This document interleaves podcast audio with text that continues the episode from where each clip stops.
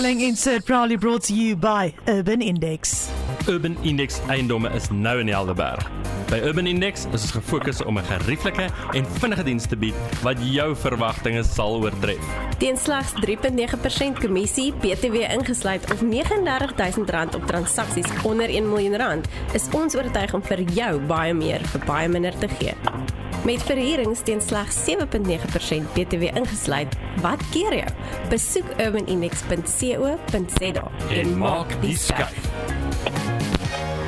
Is dit jy wat so woel in die agtergrond, Rudolf? Nee, nee, nee, nee, nee, by my is dit doodstil. Doodstil. Goeiemôre, hoe was jou naweek?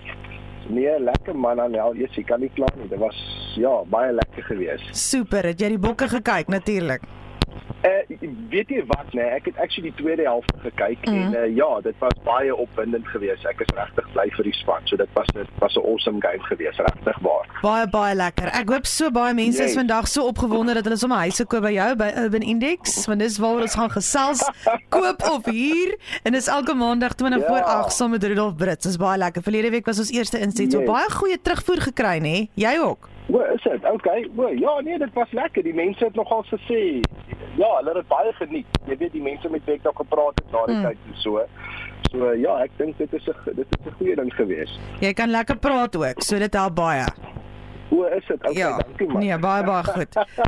Rudolf vanoggend, ons gesels oor moet mens koop of moet mens huur? Ek weet dit is 'n baie Yes. wye vraag en ek weet dit is 'n algemene vraag, maar hoe lyk die mark deesdae en en wat sou jy sê as iemand jou so 'n vraag vra?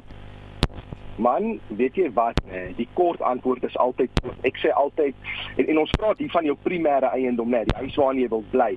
Om eiendom te koop in die eerste plek, nee, Anel, Mm. dis 'n voorreg, dis 'n reg wat ons het hier in Suid-Afrika wat wat wonderlik is. Ek meen ons eiendomsstruktuur in Suid-Afrika om eiendom te kan besit is is is is, is op 'n ander vlak. Ja. Maar dit is ook 'n voorreg want ek meen eiendom is so duur. Ek meen as jy kyk na uh, jy moet klare verband aansoek voordoen, jou finansiële sake moet in orde wees. Jy gaan waarskynlik 'n deposito moet lewer. Daar's prokureurskos, dit is allerlei moeilikheid.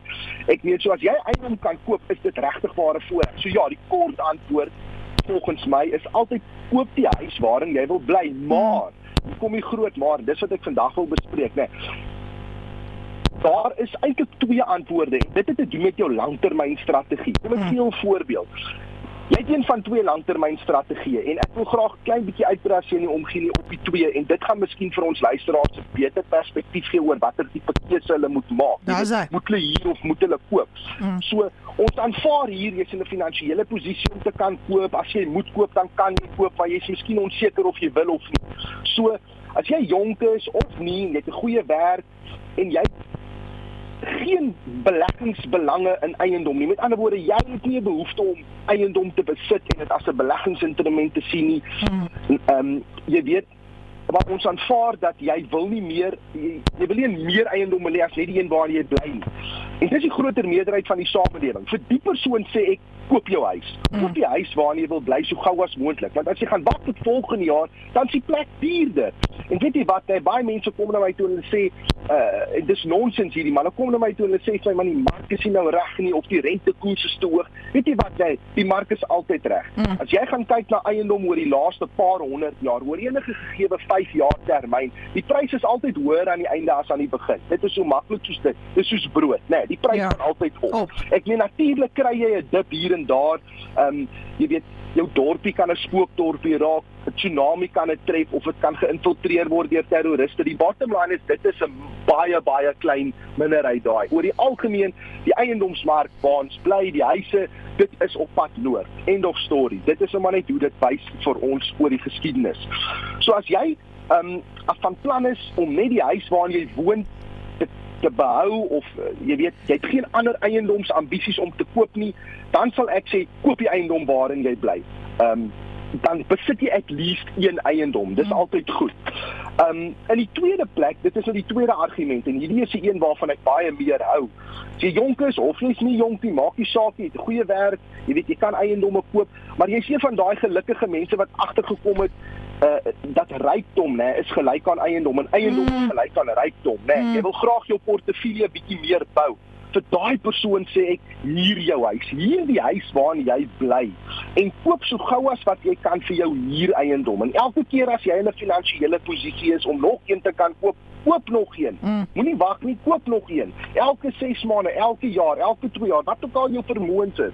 Kom ek verduidelik myself gou 'n bietjie beter nou deur 'n bietjie persoonlik te raak. Ek hier die huis waarin ek bly. Mm. Ek betaal heelwat minder huur as wat die paaiement my sou kos, heelwat minder en ek geniet presies dieselfde leefstyl as wat ek sou geniet het Ja. as ek die huis besit het, né? En die lekkerste ding is dat die onderhoud van die eiendom tot 'n groot mate val op die eienaar en nie op my nie. Ek hoop regtig nie die eienaar luister nie, anders gaan my hier op. Anyway, is nee. Maar, maar luister mooi, die punt is nê dat hier gaan altyd goedkoper wees as 'n paaiement op Ja. dieselfde eiendom. So jou leefstylkoste is heelwat laer as jy huur. En die ekstra geld wat jy dan sal oor hê omdat jy nie hier omdat jy hier en nie koop nie, is daai einste geld wat jy kan spaar vir jou volgende huureiendom Mm. se deposito, né? Of oordragskoste, wat Mm. jou ook al gaan kos. Ehm um, mense vra altyd vir my, maar Rolf, hoe maak jy die som? Jy weet, waar kom jy by die ding uit? Weet jy wat, dit is bitter eenvoudig eintlik. Ek gaan 'n voorbeeld gebruik. As jy byvoorbeeld 35 jaar oud is, né, en jy koop elke jaar een huureiendom waar jou huurinkomste jou verband kan dek.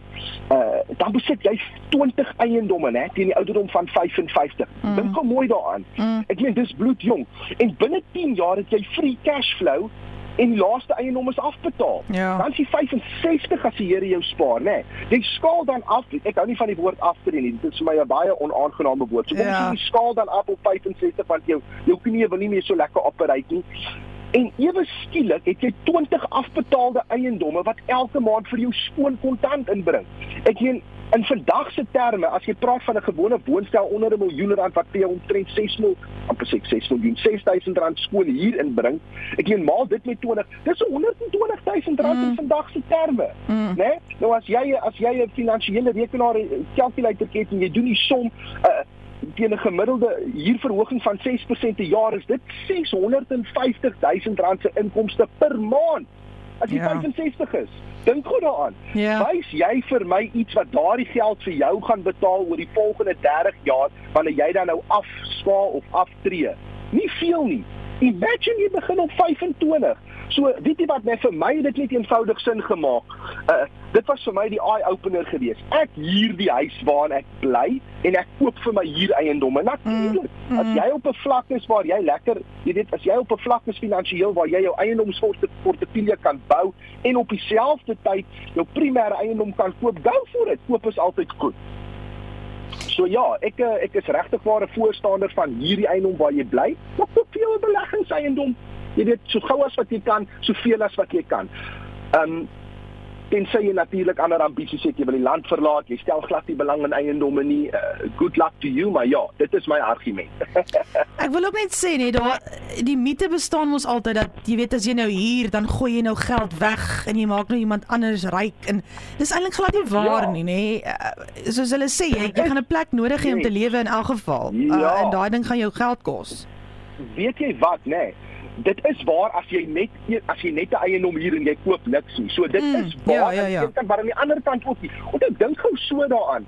'n plek wat jy huur hy kos jou soos ek in die begin genoem hy kos jou veel goedkoper. Omdat die huis waarin jy as jy 'n huis koop nê en jy jy koop geen ander eiendomme nie. Dis 'n Mm. slegte bate. Jy sien nou gaan al die mense na my kyk en sê Rudolf as jy mal? Dis 'n huis. 'n Mm. huis is 'n slegte bate want hoekom dit bring niks geld in nie Mm. 'n ba 'n Mhm. bate in finansiële terme, 'n bate is 'n ding wat vir jou geld inbring, né? Nee, ek koop ek koop 'n trokkie en ek verhuur die trokkie uit en die trokkie bring vir my geld in. Ja. Ek koop 'n ek koop 'n grassnyer en ek huur die grassnyer uit. Die grassnyer bring vir my geld in.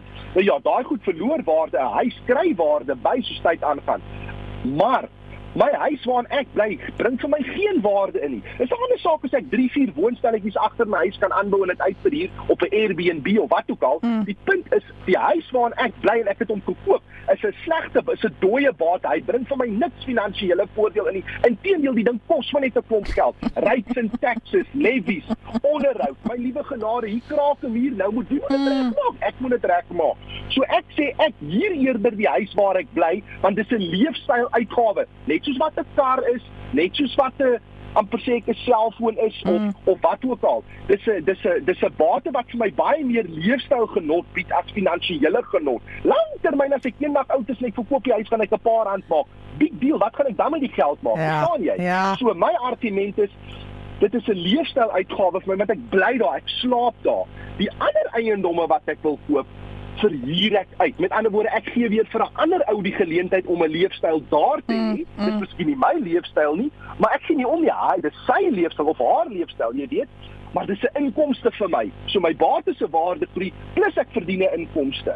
So dis my hele argument. Ek kyk daarna uit 'n beleggingsoogpunt uit en dit is hoekom ek altyd vir mense sê, man, as jy eiendom ambisie het om nog te kan koop en uit te verhuur eendag, moenie jou huis koop nie. Mm. Dis geld wat jy regtig vir kan eerder jy weet toewy aan aan aan aan 'n beleggingseiendom, 'n huureiendom, wat ook al dit mag wees. Woonstel wat ook al. Ek gesels met Rudolf Brits, hy's van Urban Index. Elke liewe maandag gaan ons oor 'n paar onderwerpe gesels. Net gou vinnig, Rudolf, hoe maak ek dan die som? Jy weet, kan ek hierdie huis bekostig of moet ek maar liewer huur? Man, ja, so uh, uh, daar's mos 'n verskillende somme wat 'n ou kan maak. Ek het Mm. nou daai som in die begin gemaak waar ek sê om my logika te trigger het ek daai som gemaak van wat gebeur as ek elke maand 'n huis of elke jaar 'n Ja. huis koop of elke 6 maande 'n huis koop, jy weet of 'n woonstel koop. Wat jou effectively niks kos nie. Maar om die som te maak om te kyk kan jy dit bekostig, gaan praat met 'n bond originator, né? Mm, mm, Ek mm. weer gaan praat met 'n bond originator, gaan op enige eiendomsagentskap se webwerf, baie van jou prokureurs het dit ook. Daar's calculators wat vir jou, die banke het dit. Daar's 'n calculatortjie wat vir jou kan sê kan jy die paaiement bekostig. Dit is hoe jy uitvind is jy in 'n finansiële posisie of jy die huis gaan kan bekostig as jy hom dan nou wil koop. Maar die beter som om te maak is kyk of jy die huur kan bekostig en as dit goed is, kyk dan of jy 'n beleggingseiendom kan koop. Jy weet, Ja. ehm, 'n 'n woonstel van 6 7 800 000 rand gemiddeld hier in ons wijk, jy weet kan vir jou 'n 6 of 7000 rand se huurinkomste bied. Nou as jy jou som gaan maak met 'n 10% deposito op hierdie finansiële calculators op die op die webwerf, dan gaan jy agterkom maar jou huur dek actually jou paaiement. Wat wonderlik is, Mm. want jy kry dit by jou duur huis nie. Jy weet, ek meen hier's huise by ons wat vir 5, 6, 7 miljoen rand gaan. Daai huise kan jy huur vir 30000 rand 'n maand of 40000 rand 'n maand pushing it. Dit dis 'n daar's nie 'n manier dat ek meen 'n 7, 8 miljoen rand se paaiement is 70, 80000 rand. So jou Ja. huur is letterlik die helfte van jou paaiement. Maar met 'n kleiner plekkie, 'n huureiendom, 'n beleggingseiendom, jy weet soos 'n woonstel, Mm. raak daai raak daai gaping al hoe nouer. So jou jou huur is goed genoeg om jou paaiement te dek. Jy mag miskien 100 of 300 rand inbetaal afhangende van die levies en al daai dinge. Ons gaan bietjie later meer reeks dieper na daai som kyk. Maar ehm um, dis 'n baie maklike som om te maak. Bepaal net eers, jy weet watter kant van die brug staan jy? Die kant Mm. wat wil eiendomme by jou portefeulje sit of die kant waar jy sê man ek stel glad nie belang in eiendomme nie. Ek slaap sommer onder 'n tent. Ek is op pad uit die land uit of wat ook al. Maar maak nie saak nie hoe dit ook al sy. Kom asseblief in kontak met Urban Index. Gaan kyk asseblief na hulle webtuiste urbanindex.co.za. Ek het nou met Rudolf Brits gesels, maar Rudolf sê net gou vinnig die verteenwoordigers in ons area spesifiek. Uh, hoe kry ek hulle in die Yes. hande? Man, ja, so in julle area daar in die Helderberg, great area by the way, Mm. is dit uh François en Carly Basson. Ehm um, so ja, ek die nommer kan gee 072 Mm. 738 4646. Jy kan ook die kantoor bel op 021 007 5888.